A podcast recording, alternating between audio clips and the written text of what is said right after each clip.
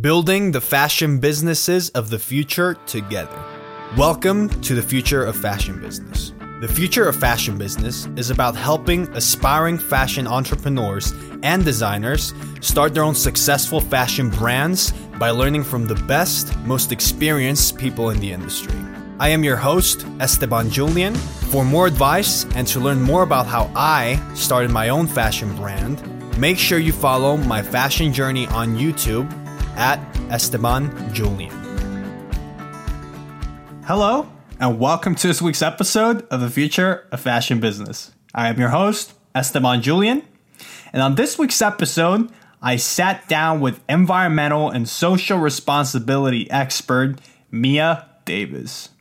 Mia is the Director of Environmental and Social Responsibility at Credo Beauty, the retailer with the largest assortment of clean products in nine brick and mortar stores and online.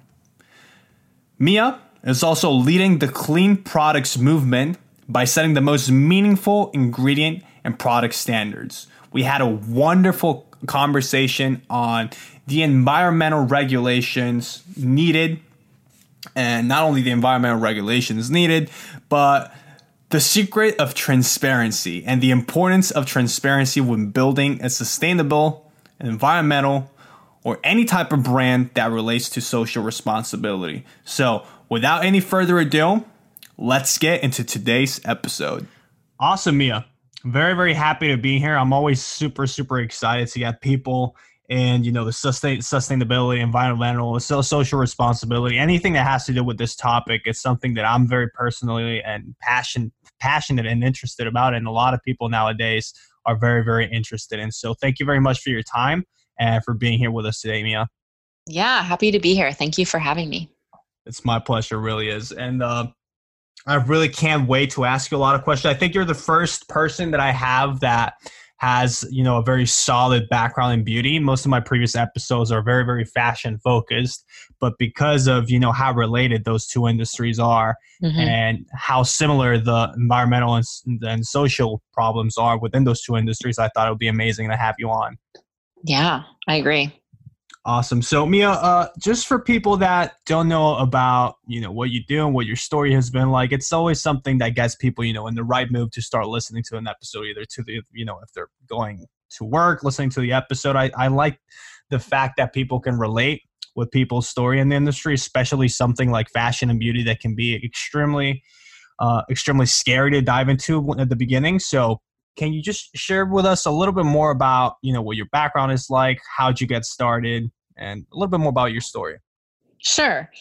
So i you know i've always liked beauty and fashion but i didn't come to this work um, through the the that more kind of traditional career path. I have actually been an environmentalist since i can remember like since i was born. I've just really cared about um, what happens to the environment, everything from you know climate change to the health of polar bears and ecosystems. And then when I got into college, I thought I would be a writer, and I always cared a lot about you know social justice and activism and corporate accountability. And i started to work on those things more and used my my writing and my strategic thinking kind of as an activist. And i started to work on corporate accountability issues and this is um, you know in the really early days of thinking about corporate social responsibility what we now know as csr and what a lot of companies um, have hopefully built into their their programs. Uh, back when i was in you know undergrad and grad school this was still a pretty new thing. There was you know ben and jerry's and patagonia leading the way but not too many other companies. They were really out front talking about um, being certainly yes for profit but also for people and for the planet. And i started to work on um, toxic chemical reduction and thinking about where chemicals that are uh, potentially harmful to human health and the environment where they're used and where they end up. And i came to find through my my research and my work that they're not just used in manufacturing and then they are you know taken care of.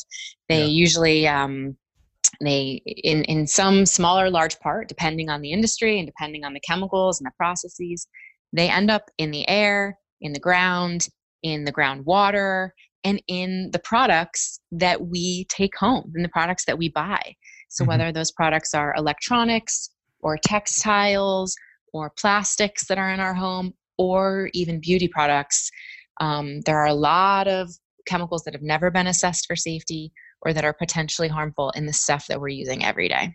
Mm-hmm. Wow.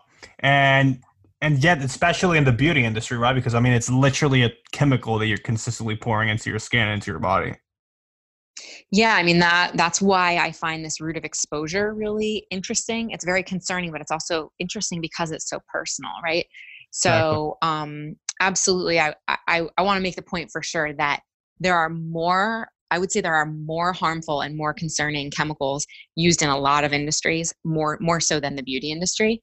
Mm-hmm. But it's because of that intimacy and because of that route of exposure that it's a really compelling place to try to clean up and to talk about this. So when I think of like I think of a person's, you know, environmental exposure to toxic chemicals, if you think of it as a, a diagram or like a pie, mm-hmm. beauty, mm-hmm. you know, cosmetics, skincare, hair care, all the stuff we put on our body, shampoo, uh, deodorant, toothpaste, all this stuff is one slice of the pie. And I'm not trying to imply that it's the biggest slice or the most crucial slice, but it's a slice that really matters because our, our skin is our largest organ and we are inhaling the stuff and ingesting the stuff. We're absorbing it into our bodies and you know the the percentage completely depends on who you are and what the chemical is. It's not like it's a across the board, you know, we know exactly what's being absorbed, but we know some of it is. And we know that we have you know more control over this exposure than we do over a lot of other things it's mm. really hard to control you know what you're exposed to in your groundwater in your community or in your air in your workplace or in your home um, you know outside at the playground that's mm-hmm. a lot harder for you to control as an individual but when you learn about um, potentially unsustainable and toxic chemicals in the stuff that you buy at the department store or the drugstore or the beauty store or online you you have a lot more uh, power there as a consumer um, mm-hmm. to reduce your exposure to toxic chemicals once you know how to h- how and why you should care and, and how to look. Yeah and what you should look out for right? Because i mean that's at the end of the day that's probably one of the biggest issues in this whole thing is just the lack of awareness that consumers have over what products to use what's good what's bad. And you know i think that nowadays especially with you know the the new hype around you know sustainability and make is this using this sort of like as a marketing strategy for a lot of different companies the word in it of itself has kind of lost its meaning as well. So there's a lot of challenges from a consumer perspective to truly understand and know what's going on and the products that they're using. Yeah i agree. Um, I, I think there's I, I think there's two things happening. I think that there's absolutely what we call greenwashing, mm-hmm. uh, which is when a company implies that they are making a, a greener or a more natural uh, decision or or process than they really are. Um, that has been happening for years and is still happening. So unfortunately, some of these terms have been you know diluted, or the the customer is rightfully like wondering if there's meaning behind them but i mm-hmm. also think there is there are more companies doing more in this space than ever before when i started doing this work um, at the campaign for safe cosmetics and working on you know corporate accountability from this kind of environmental health nonprofit angle i was working with some of the companies that were really early to the quote natural space mm-hmm. that they were the pioneers in this space and they were alone out there um, competing with a couple of the giants, the multinationals that were starting to, you know, throw a green leaf on the front of their bottle or of course, yeah, um, yeah. toss around the or word organic. Yeah, yeah. Yeah. Um, and now we're seeing that there there is more of a crackdown in uh, regulation around using certain terms like organic. Like that has to actually mean something. You mm-hmm. can't. Mm-hmm. You can no longer say that. You can no longer name your company XY Organics, right?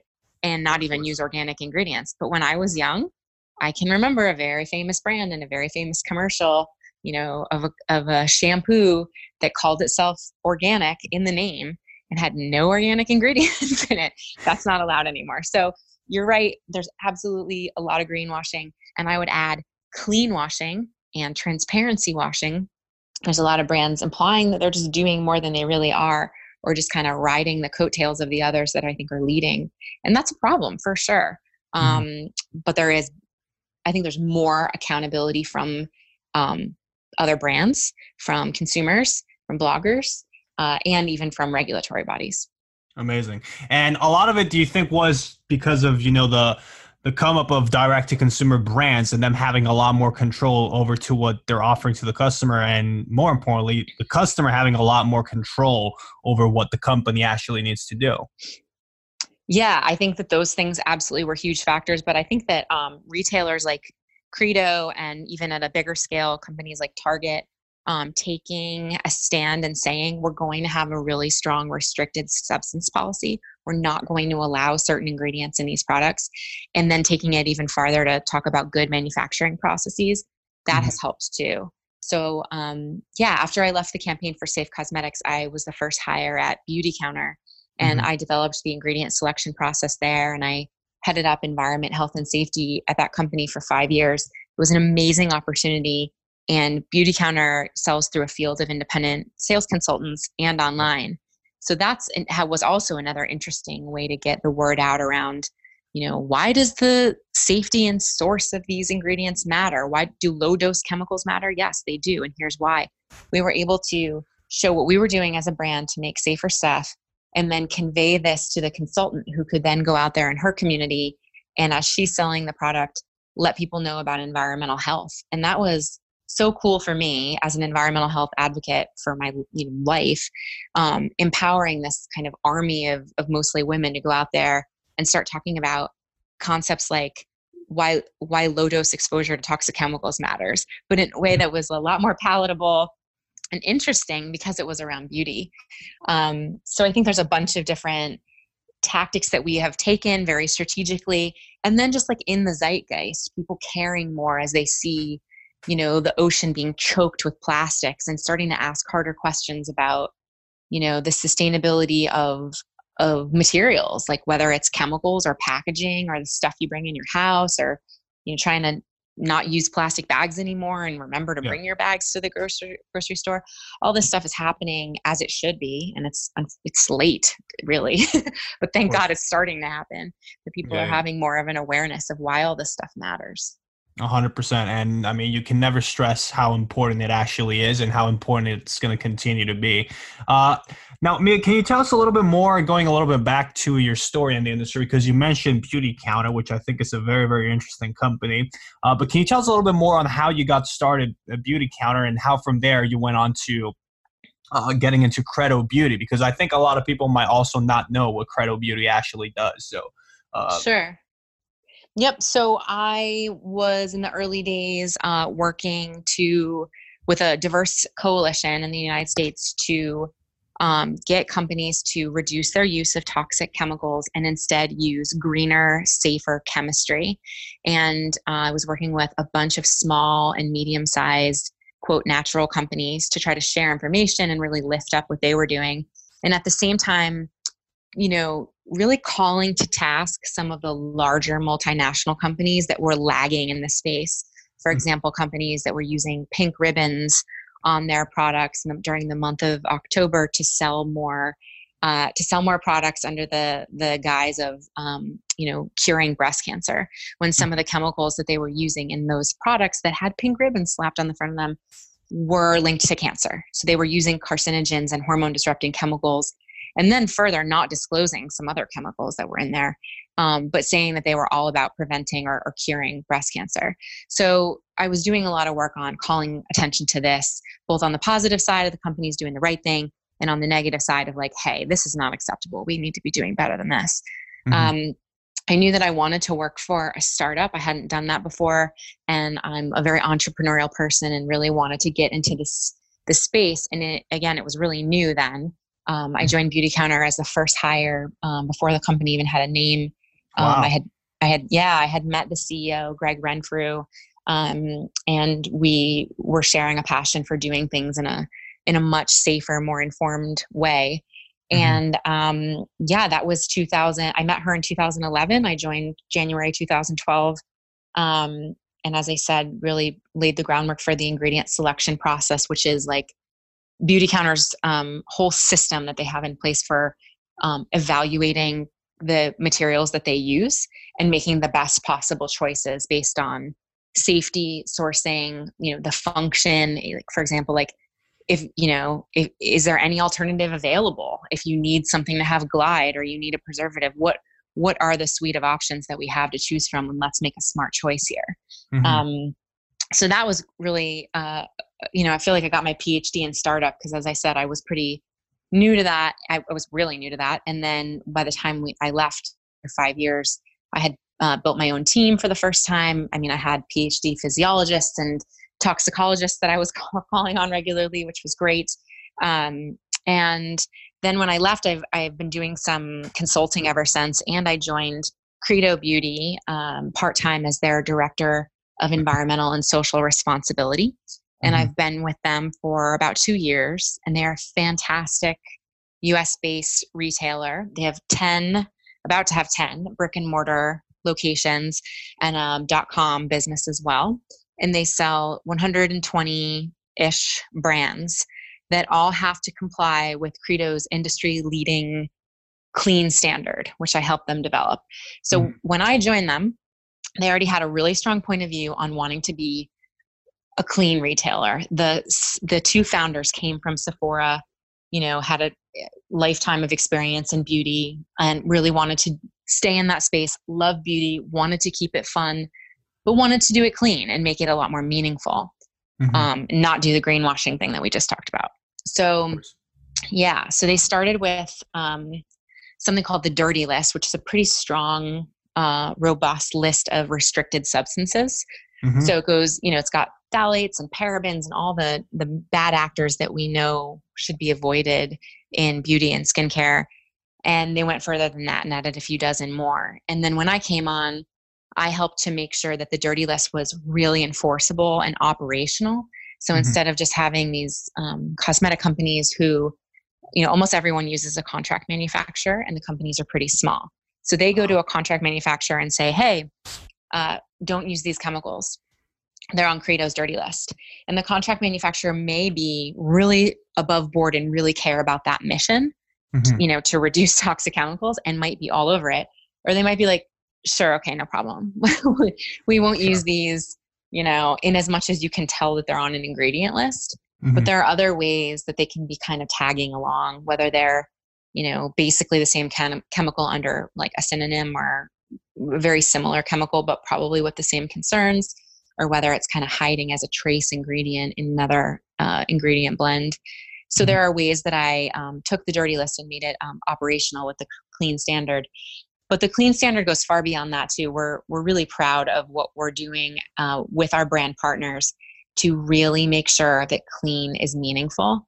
Mm-hmm. And for for Credo, clean um, is really it is defined. I hear a lot of times like, oh, but what is clean? Does it mean anything? Is it like green? Does it mean something?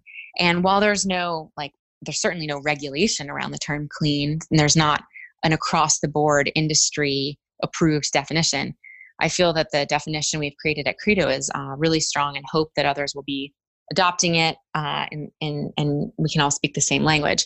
So for Credo Clean is really like, if you imagine a Venn diagram, right, with like circles that kind of overlap each other, clean is in the middle of a few different important factors.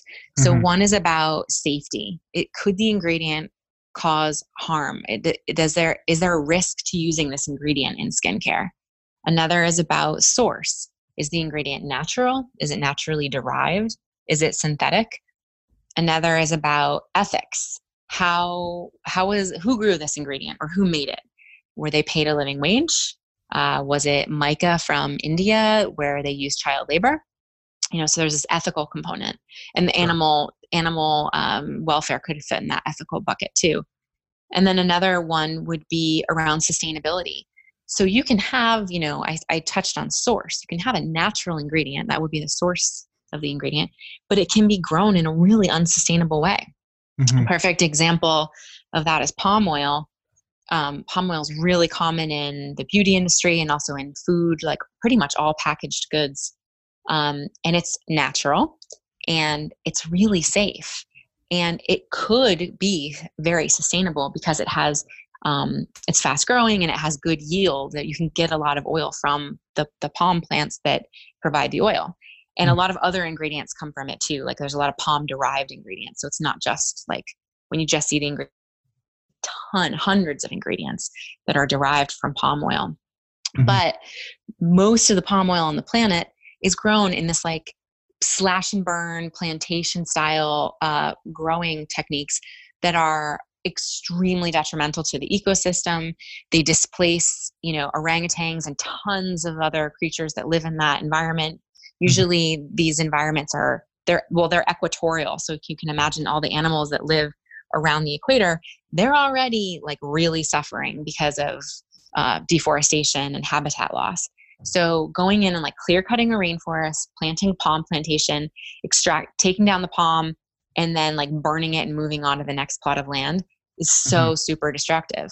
But there we have the example, right, of an ingredient that is both safe and natural, but not sustainable at all. And I would argue that's not the clean way of doing things. So I see clean as all of these things plus layer in transparency and mm-hmm. being honest about ingredients and ingredient sourcing and the complexity of all these things.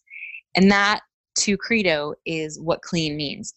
And one more important note on the definition of clean is that you can't be checking off all these boxes in equal measure for every ingredient, right? So I don't think for palm, for example, I don't think the answer is to boycott palm because the truth is we're never going to not have palm on the planet. The best thing we can do is be driving the market toward a much more sustainable, respectful way of growing it. Mm-hmm. And then we have a safe, a safe, natural, sustainable ingredient. And that that's what we need to be uh, really doing in the clean movement. And now, we'd like to take a quick commercial break to thank our sponsors. This podcast is sponsored by Your Social Component. At Your Social Component, we help fashion and e commerce business owners automate and scale their online sales using the best online advertising strategies out there. If you're looking for a marketing agency that completely understands your industry and can scale your fashion and e commerce business to the next level, make sure you get in touch through our website at yoursocialcomponent.com. Now let's continue with this week's episode course, and not to mention the fact that when you when you go and try to disrupt a system or uh, an entire industry, in the case of the palm oil, you never you can never understand the economical or you know social consequences that might, that might also that might also bring. So I think that that's one of the biggest things about you know sustainability and environmental and social responsibility. It's like you you really do need a high level of understanding of not only the variables that need to fall into place for it to be considered clean, as you said, because mm-hmm. I think it's very important for people to really understand the definition of what it actually means.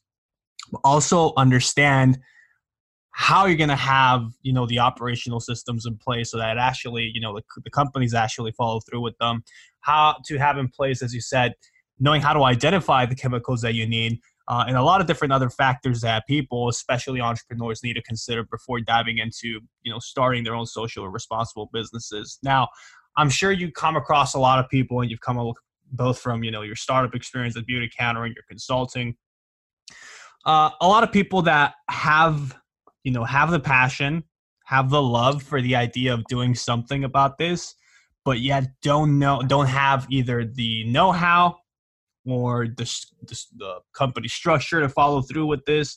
So what would you what would you say is the biggest and most important thing? I know this this will be a lot very general because it depends on very different businesses, but what's the mm-hmm. one thing that you would recommend to somebody that has no idea where to start and just needs something to move a little bit forward? Yeah, it's a big question. You're right. And I think you know the biggest piece of advice that i could give to someone for for running an authentic genuine business but also um you know to not limit themselves or uh, unintentionally hurt their own brand in the long run is to embrace the complexity of this value chain it's mm-hmm. we just went over like all these factors and there are more right exactly. um around sourcing ingredients and making products and who you're selling these products to and and how honest you are with them. All of this stuff i think is really important. But the last you know the thing that i really want to caution people against is trying to be everything to everyone all the time. You can't be. Um, and if you are making promises that you can't keep that is first of all just uncool. But it also undermines everything that we're doing and you're going to get called out on it. And that you might never recover from that. So the best thing to do is to take one issue area and really own it and go really deep or and or like embrace the credo definition of clean that that I just kind of outlined mm-hmm. and not to say that you couldn't go deep in one of them right but mm-hmm. you know you can't know know that you should be taking into account all of these different elements and criteria but that you're never going to hit it out of the park on all of them and just be really honest about that. That that's not an excuse and it doesn't mean that you're like oh i'm just going to kind of look the other way on this mica thing. But hey like it's it's really complicated. One company especially a new startup cannot pretend to have the solution. If the solution was that easy we would have already done it right?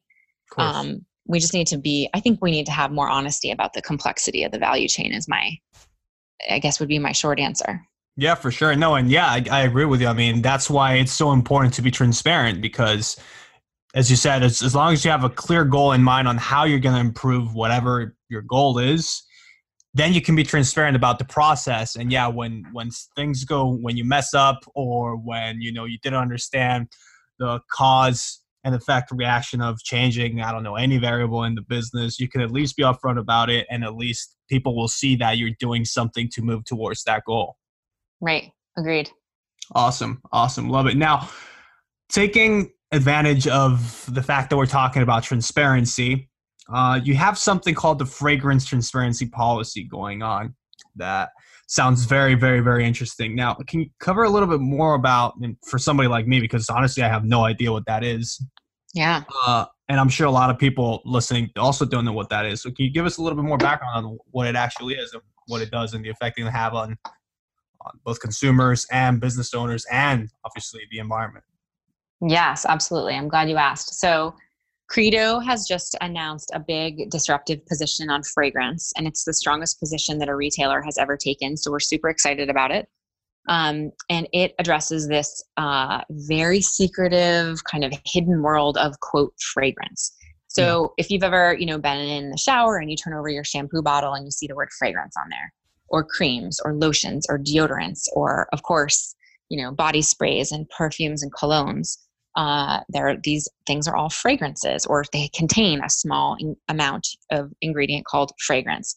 But we don't usually get to know what that scent really is. Like is it a few essential oils or is it much more? And mm-hmm. the answer is that you know we don't usually know because it's kept secret but it's usually dozens of ingredients Mm-hmm. um, under the term fragrance. Mm-hmm. And this loophole goes back to um, the the law that's on the books in the United States is from 1938, the law that governs the cosmetic industry.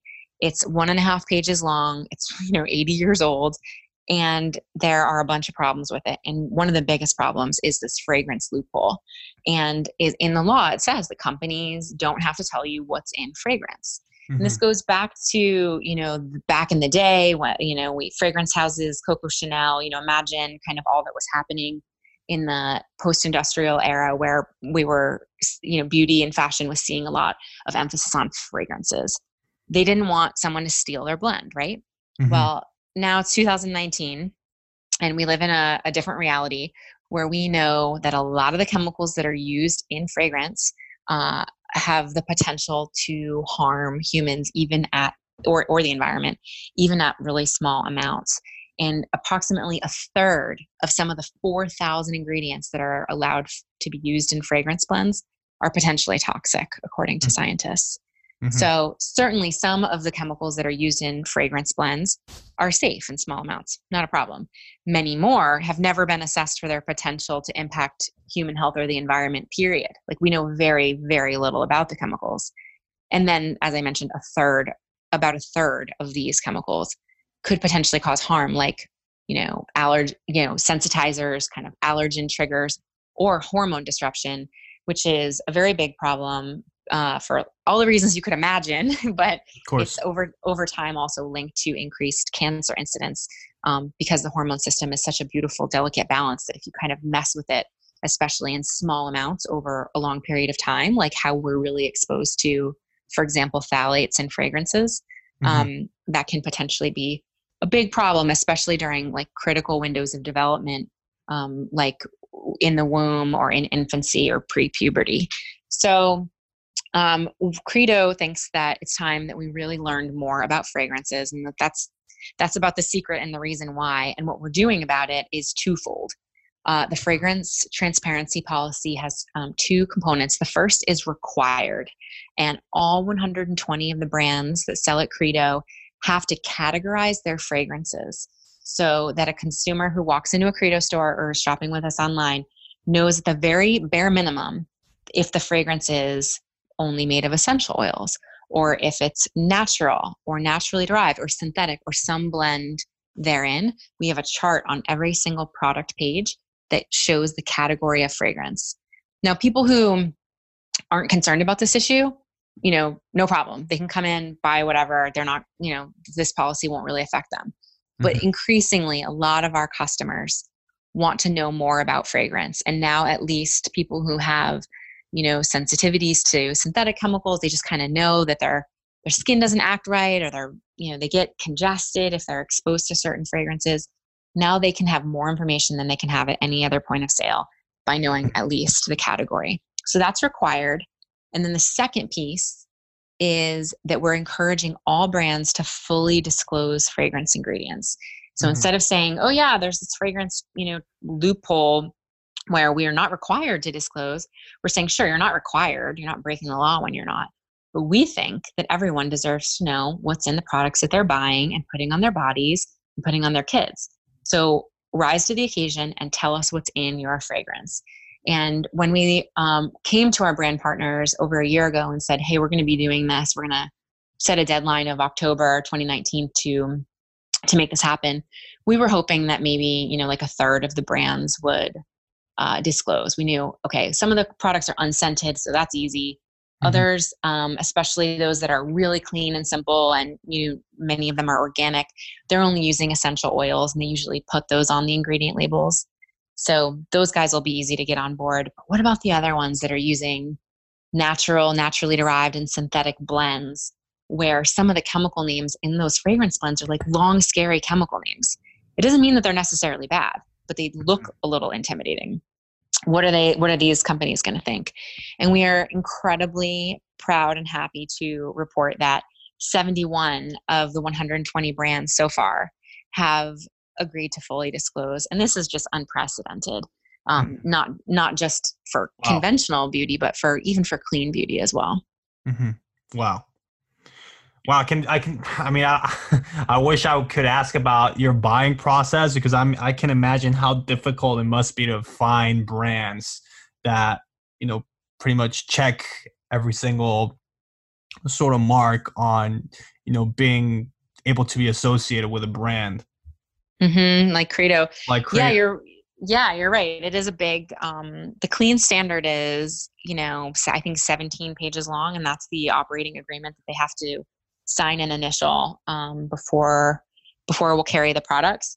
But fortunately, many of them are really psyched about this. I mean, all almost all of them are. I'm not going to lie. There's a few brands that are, you know, give us the old eye roll, and maybe maybe in time we'll we'll see that they're not the right partners for us because mm-hmm. Credo was really founded with a mission to clean up ingredients and products and still make beauty, you know, have beauty be fun and have beauty be more accessible to people and and not have it be something that we have to really like be scratching our heads over. We want people to come to Credo and know that there there is more vetting that happens here than pretty much anywhere else in terms of like retail. Um, so yeah, most of the brand partners see it as a way to le- really legitimize their own efforts and mm-hmm. as a way to get some help because we we're not um, you know chastising them. This the brand standard, the clean standard isn't a way of saying like get on board or ship out. Um, maybe there's a little bit of an element of that, but mostly it's hey, this is what we need to do to make sure clean is meaningful. Let's partner. Let's do this together. We'll help you get the information you need. You help us to make sure the standard is meaningful and and, and give us more information if we're missing something too, because mm-hmm. those guys are on the front lines. Um, so yeah, and I mean, in addition to the clean standard compliance, the products also have to be beautiful. They have to work they have to be fun they have to be enjoyable so i think selling at credo means that you've already um, right out of the gates made made a lot of good choices as a as a brand Of course. No, and I love that you're talking about that because it's, I mean, you're pretty much telling people what they need to do if they want to approach retailers and they're, they're starting a, you know, a sustainable brand is mm-hmm. again, be transparent, be honest, have a good product and be genuine about your mission about what you're trying to achieve, right? Yes. Yep. And um, make sure you're really dotting your I's and crossing your T's because there can be a lot of surprises in raw ingredient blends. And, you know, packaging is a whole other conversation for another time. Um, mm-hmm. And Credo is really trying to, we're trying to learn as much as we can and make better guidelines for our brands in terms of more sustainable packaging. Because mm-hmm. um, it's really tricky and it's it's alarming if you tuck into it and you really learn how little is actually recycled in the United States, it's quite disturbing. So we're trying to work with some experts in the space to come back to the the brand partners and say, all right, here's here's what needs to happen for packaging as kind of the next really important frontier. Love it. No, and I, I, I mean to be honest, the the one thing that I hope people get from this conversation is that yes, there's a lot of things happening a lot of different variables. It all sounds complicated. It all sounds like it never ends. You know, one thing leads into the other. One thing causes this, the other thing causes this. You just talk about packaging, which is a completely different world. Uh, you know, the chemistry behind the actual products, how they're made. Uh, everything has a factor that can be worked on. Mm-hmm. But the mm-hmm. most important thing is, as you said at the very beginning, focus on what you're trying to achieve and slowly start reaching that objective. Because as soon as you stop losing focus on that, you're going to mm-hmm. start getting overwhelmed with the amount of things that happen and a lot, the amount of problems that come your way. Mm-hmm. Agreed. Awesome, yeah. Now, before we wrap this whole thing up, I would love to dive a little bit more on number one, the operations part of of putting this all into play and keeping people both incentivized to implement these uh, standards on their businesses and obviously the people behind those businesses to also be incentivized and motivated and that they are, working in the right environment to implement this. But i don't think that i think we've we've hit people to, with too much information already and i'd much rather have you on a different episode to talk about that than just to, you know for smoke to start coming out of their ears. So uh, yes we don't want that Awesome. Uh, yeah, I'm happy to join you another time. I guess the the most important take home is just to know that um, you know, a standard like Credo's clean standard goes beyond just a restricted substance list. So where you see like other companies having like a free of list, mm-hmm. that's great. It, it's a really important foundational first step, but you have to make sure that it's really true. And then beyond that, you know, backing up other claims, speaking the same language around, you know, defining natural and making sure that we're all lockstep on that um, not making any claims that you're 100% of anything because really it's really hard to do that unless you're making like a shea butter lip balm otherwise probably you can't say probably you can't say too much because it's like we said it's complicated um, awesome. so yeah we're we're making sure we're really working with companies to try to um, ma- maintain the the meaning here and and show that we're walking the walk Awesome.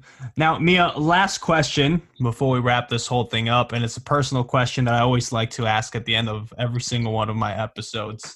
Uh, and that question is if you could go back when you were starting, you know, maybe when you were back in uni or, you know, writing things or starting out at the first startup, what would be the best piece of advice that you give yourself and why? And it could be from, you know, business advice, personal advice, just a single biggest piece of advice that you give yourself.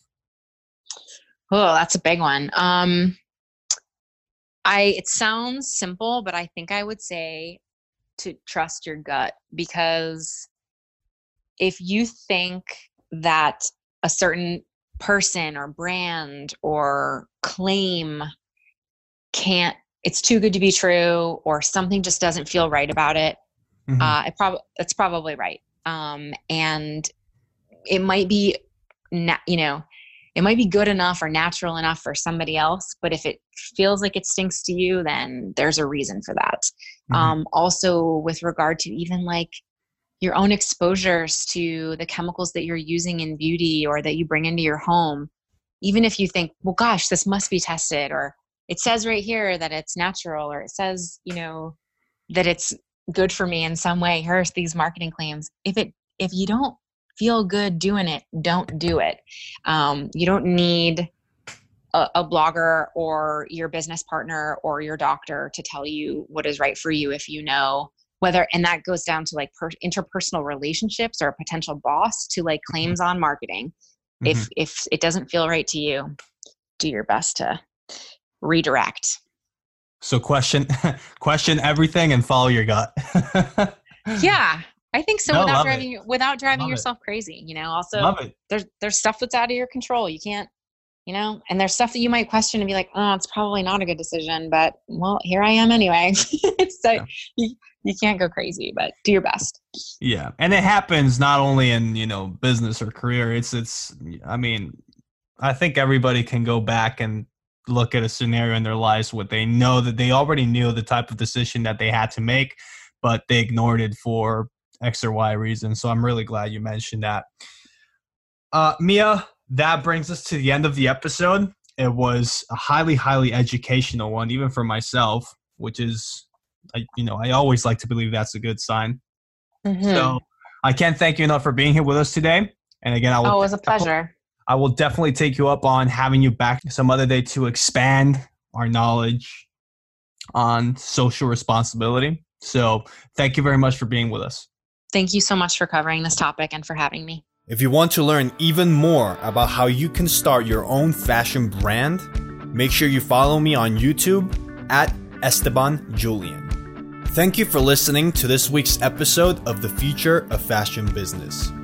Make sure you subscribe to listen to our future episodes.